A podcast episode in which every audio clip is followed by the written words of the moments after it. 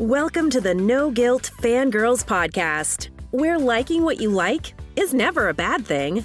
Here's your host and head fangirl in charge, Patty Holiday. Hey y'all, welcome to the No Guilt Fangirls Podcast. I'm Patty Holiday, your head fangirl in charge, and this is episode 2 of Run Disney 101. Now, this is a multi-part series talking about one of my favorite fandoms, which is Run Disney. We are answering all of the frequently asked questions a lot of runners have before the big race weekend. If we leave anything out, please let me know, and I'll be sure to try to do cleanup or follow up with a blog post, something that fills in the gaps. Now, there is a trailer and an episode 1 of Run Disney 101, so go ahead and take a listen to them before jumping into the corrals with us for race day talk. All right, are you back? Let's do this. Now, if there's one big negative about Run Disney that I will completely cop to and complain right along with you, is the very early morning wake-ups that we are all subjected to. The reason is Disney needs to get the roads open. It's a working theme park. They need to get the parks open. They got to clear all the cars off for the runner's safety, but then they've also got to be able to get their regular guests, around the park and around the resort. So it all makes sense. But man, gosh, y'all, it's early. It's way early. We're talking like 2:30, 2:45 is when you're waking up. By 3:30, you're out there on a bus early. Yeah, it's a little bit crazy. But one thing to point out, it's worth it. It's worth it, especially with the unpredictable weather, like I mentioned in episode 1. When it gets really hot in Florida, you're going to be super happy that you're running some of your race in the dark without that sun, okay? That's the one positive thing that I can put this spin on, that early morning wake up. But, yeah, that's pretty much all I got. Is you might get a little bit of darkness to run under, and it does help. I think it helps with speed, and I do think it helps overall, but that's why it's there. All right. Now, first thing in the morning, you're going to get up and you're going to get dressed.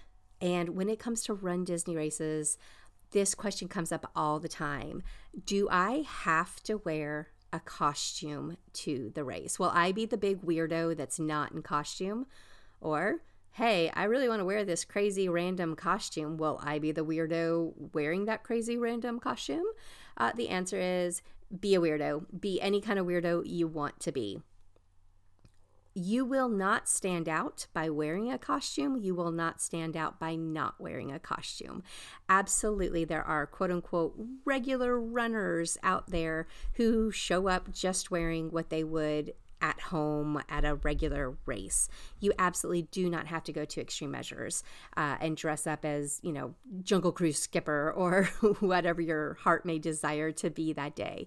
However, that is one of the fun things that make a Run Disney experience unique, is going ahead and expressing your Disney side any way you want. And I love dressing in costume. That is one of my favorite parts of the whole Run Disney experience.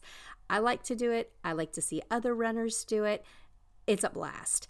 So if you've ever had a thought that you wanted to run through Magic Kingdom dressed like Minnie Mouse, dude, this is your chance. Go do it. So definitely don't shy away from it. However, the key answer here is to do whatever you're most comfortable in. And if you're more comfortable just running as a runner, in whatever you would typically train in at home, by all means, do that as well. That, whatever works for you, okay? Now that you've gotten up, you've gotten dressed, you're walking out the door of your resort. There is one thing I want you to do a real quick check, and please remember this. If you remember nothing else that I tell you on this episode, make sure you have your bib. Make sure you have your bib. Because pretty much anything else, if you show up race day and you don't have it, once you get out to the corrals, you'll be fine. You'll figure it out, right? but they won't even let you in the corrals if you don't have your race bib. And there's not going to be a way for you to pick up a spare or an extra. So you want to make sure that you are prepared when you walk out that door with your bib. All right. Now, we're going to walk out that door super early to get on the race transportation. Now, remember back at the expo how I told you you had options? You have options for race morning as well. You really do. You can, again, park for free in the Epcot parking lot. I think most races either start there or stage from there. So if you have a vehicle, that's where you're going to want to go and park your vehicle. You can leave your car all day if you desire. Once you're in, you're in. You can also take Uber or Lyft over, or take that Walt Disney World Run Disney bus to the start. All host resorts, which are all resorts on Disney property, will have that race bus option. And that's what most people take. Now, here's the thing. That's what most people take. So you got to also remember that as well. You can encounter really long lines if you push it and you try to sleep in a little bit, or you hit that snooze one too many times. You could end up in a really long line trying to get on that bus, and that could increase your anxiety. My tip for the day is to go ahead and just plan to get out there early, because here's the thing. This is the only thing you can control. You can't control the weather. You can't control, you know, what your training was like, right? Because that horse is gone. That horse is already in the barn, right? Or the hay is in the barn. What's the saying? Something along those lines. You can't control that. You can't control the weather. You can't control what other runners are going to do, but you can control how early you get out to the race and how prepared you are, you know, once you get out there. So that's my suggestion, is to go ahead and arrive early. All of those options are great options. Just plan to take advantage of them early. Now, according to the 2019 Princess Half Marathon event guide, you definitely want to heed these warnings on race day. Be sure to check the guide out for your particular race weekend to find out what time you need to be parking in the Epcot parking lot. So for example, for that Princess Half Marathon that I just mentioned, they said drivers on race day, participants and spectators had to be parked at Epcot by 4 a.m.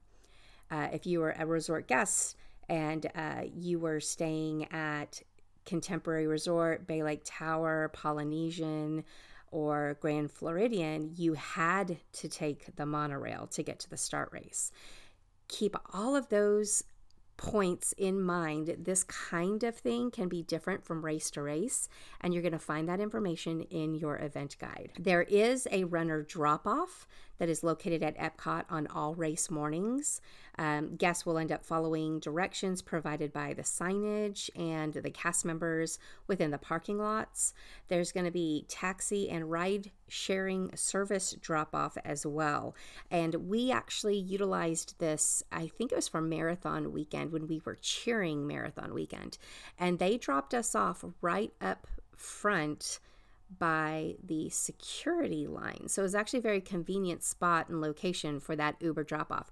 It was signified by a big blue balloon in the Epcot parking lot. I don't know if that will continue to be the same thing for this year, but it's something to keep in mind, that it was actually pretty easy to do, but we still took it in very early to make sure that we were allowed into the parking lot to get that drop-off taken care of. All right, so when you get there, you're going to go through security and basically follow the signs again. And there's very clear signage that says bags in one line and runners with no bags in another line. When they're talking bags, they're talking anything that you have around your waist that can be unzipped or opened up. Security does need to look through those. So that's considered a bag. Please make sure to take it off, open it up, let them have a peek, and then they'll send you on your way. The lines move pretty fast, so don't worry about how long it looks. They're definitely professionals, and they know how to get you going where you need to go. After security, if you have a drop bag, if, say, you're going to go straight from your race to the parks or to breakfast or something, and so you brought a change of clothes and those UFOs, flip-flops that I was talking about for your feet, or whatever it is that you think that you're going to want immediately after the race that you've put in that clear plastic bag, that's your drop bag, there is a gear check at Run Disney. And that plastic bag is... that you're going to get that at the expo. Your t-shirt comes in it. So that plastic bag doubles as your gear check bag. There'll either be tents or trucks available for you or for your gear bag at the start of the race. It's been trucks recently, but in the past there were tents, so who knows. It's also set up by alphabetically. So by your last name, you'll go to the truck, you know, where your last name shows up, and then they will also take your bib number, and that's how they will stash your bag. At the end of the race, you just go straight to that same location and get your bag right from there. It's pretty easy. Characters. There are typically characters pre-race, and if you listen to me and show up early, you're going to have a better chance at actually getting in one of those lines and getting through one of those lines. The lines can get really long. But there's usually 4 or 5 characters lined up before the race that you can get your picture with before you even run a step. Those same characters will show up in the same locations for the most part after the race as well. So keep that in mind, is that you might have that opportunity. If you missed them in the morning, once you finished your race, look, there's going to be lines for characters as well for you. Sometimes it's the same one, sometimes it is different. On the course characters, that's something that everybody always asks about. Who is going to be out there? Well, that's part of the Disney magic. Disney does not announce for us in advance who we can expect to see on the course. However, there's some standbys that you can kind of expect to see at certain race weekends. For example, Princess Half Marathon Weekend, you're bound to see a princess or two. There was one really weird year that I think we literally only saw one princess, and I don't know if we just missed them at shift change or what the deal was. It was very bizarre, but we always call that the year without princesses. I do have lists on the blog, noguiltdisney.com, if you are looking for historical reference of who has been on the course in the past. So if you're trying to get an idea of who you might be able to expect, I do have those posts, and I will put them in show notes for you if you want to check them out. But, you know, like, for example, the Haunted Mansion Gravediggers are always so far anyway. They're always on the marathon course, but I've never seen them on any other course that's currently being run. I think they also came out at Tower of Terror, but that race no longer exists, unfortunately. So I do have those for you if you want to check them out and see who you might run into while you're out there running. But before we start running with the characters, we got to get into our corrals. And this information needs a little bit more explaining. It is one of the most talked about of the Run Disney frequently asked questions. To sum up, what is a corral? You will be seated as a runner into a start section according to how fast you expect to finish a race. You cannot move up into another corral if you think you'll finish faster, but you can move back if you wish, and some do. Some want to join their friends or families who got, you know, seated in a farther back corral. They just won't allow you to move into a faster one. The early corrals tend to be a little bit smaller, and there's a corral wave system that is happening now, where basically if, say, we're going to say a corral goes off, there's like 4 or 5 mini waves inside a corral. So if you're at the very front of a corral, you're going to be one of the first, say, 200 people that start the race. If you're at the very back of a corral, you might have to wait another 2 or 3 minutes from the gun time before your corral moves up and gets started. Each corral has that mini wave thing going on. If being at the front of your corral is important to you, and why it might be important to you is that if you're in the front, then you're going to have a little bit more wide open space to really take off and get going, because there's going to be no one in front of you for a minute or two. Those last runners from the crowd before you are going to be, well on their way, right? So you would have a little bit of space to take off and get going. If being in the front of the crowd is important to you, keep that in mind, that there are these mini waves and that they'll cut you up inside your corral. So be first to the corral if that matters. If it doesn't matter, if you're cool, then be cool and roll into your corral whenever you're done doing whatever you're doing. One note to point about the corrals: they do cut them off at a certain time. So say you're an A corral runner, but you overslept, you ended up stuck in traffic, and you're running out there trying to get into your corral right before the race starts. And I'm talking like right before the race starts. Most likely, they are not going to let you into A corral. They're going to ask you to go ahead and start in B corral or farther back, just depending on what time you are actually showing up. So keep that in mind. If your corral placement is important to you and you want to make sure you start in the proper place, then definitely watch the time and don't blow off. When they tell you to go get in the corrals, go ahead and do it. Now, to find out what corral you're in, you'll need your waiver, which you can get online, and it'll have a number at the bottom of the waiver. That's your bib number.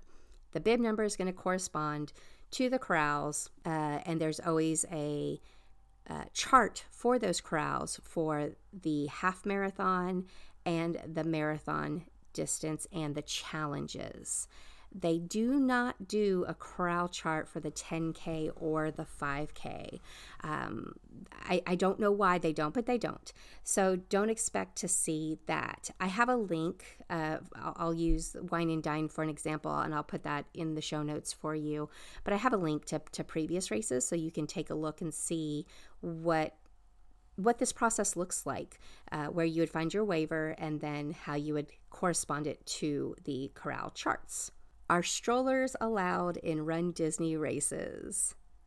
Friends, they're not allowing them in the expo. You think they're going to allow them on the race course? They are not. Way back in the day, they actually did. I remember running a couple of 5Ks, Princess 5Ks in particular, with strollers on the course. And I can tell you, I understand why they no longer allow it. It does stink, especially for the family fun runs, that you can't have a stroller. But there was some pretty dangerous activities happening with those strollers. And it was just going to be a matter of time where some child was probably going to be injured.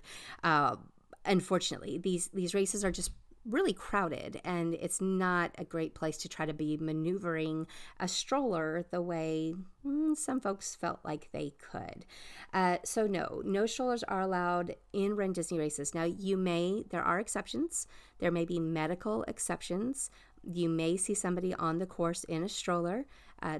I'm assuming that they were medically given the okay, because otherwise how are you going to get a stroller, through the volunteers and into a corral in the first place, right? So there could be those situations, but for the most part, unfortunately, no.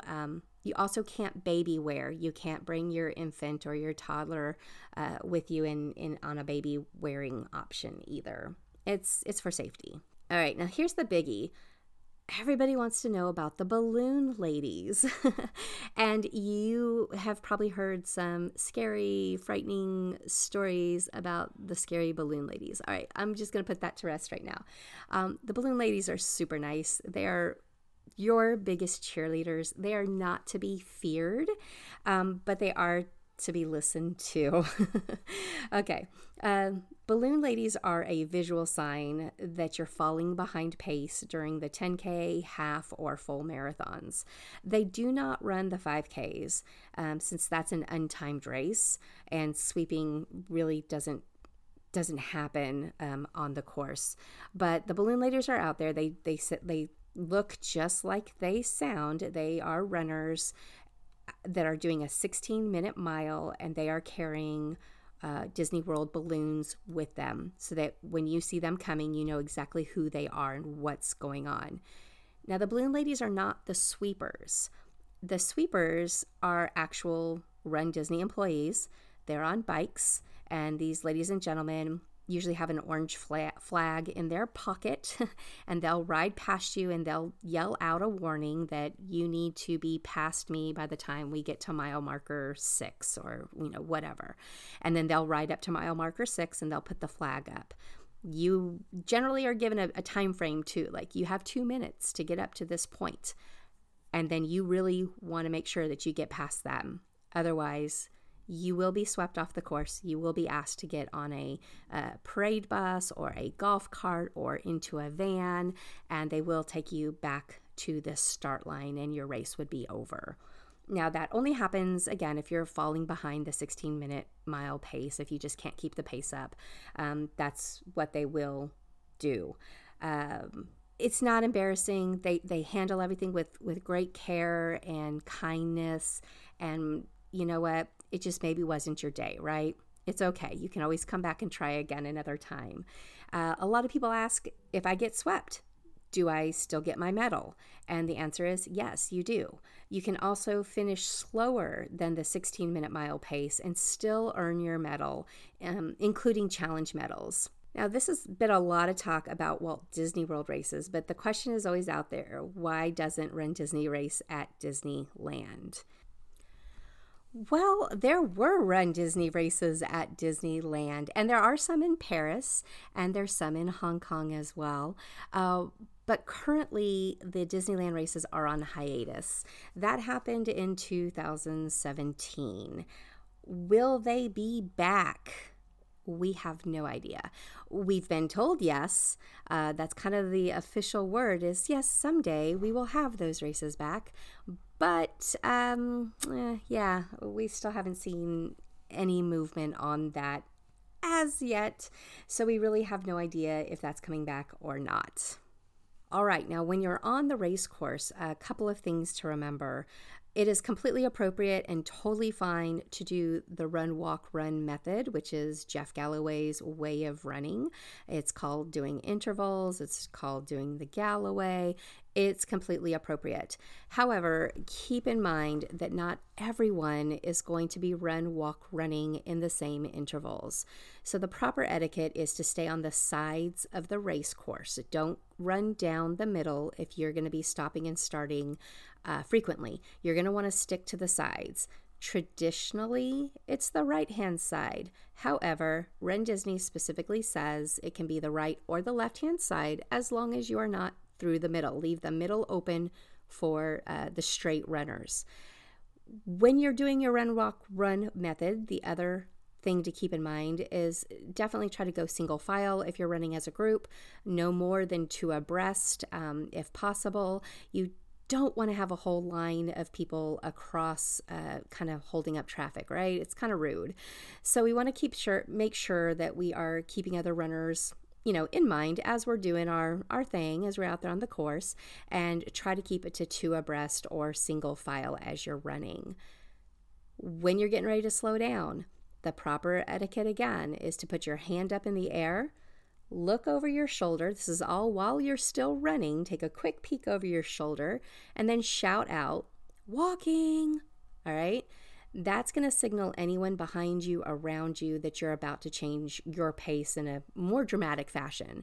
And then feel free to slow down and move into your walking intervals. Etiquette can be a very tricky subject, and it can be something that people get really annoyed with at these races. So if you're looking for some more information on that, I do have a post to link you to. And but the main idea is just kind of be cool, guys, and realize that you're not the only runner out there on the course. That being said, if you are a straight runner, be cool and run down the middle. I know it's super tempting to try to go around people on the sides, but you're also risking that you're going to twist your ankle or trip over something in the grass rather than, you know, on the asphalt. So just be really aware of your surroundings and everything while you're on the course. Now, when it comes to pictures, this is one of the fun things about Run Disney is the characters on the course. As we've already talked about, they're going to be out there. You are going to see a line, you're going to run up, you're going to get into that line, and then you're going to get your picture with your characters. Sometimes there's a PhotoPass photographer, but not always. More often than not, you'll need to use your own camera. And there's usually a cast member who you can hand your camera to, and they will take your picture for you. If there's not, make a friend in line.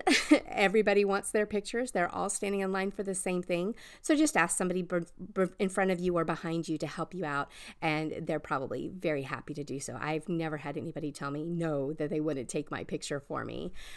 I would also just, as a tip, even if there is a PhotoPass photographer there, I would still have someone take a picture with your own phone just in case. And here's why.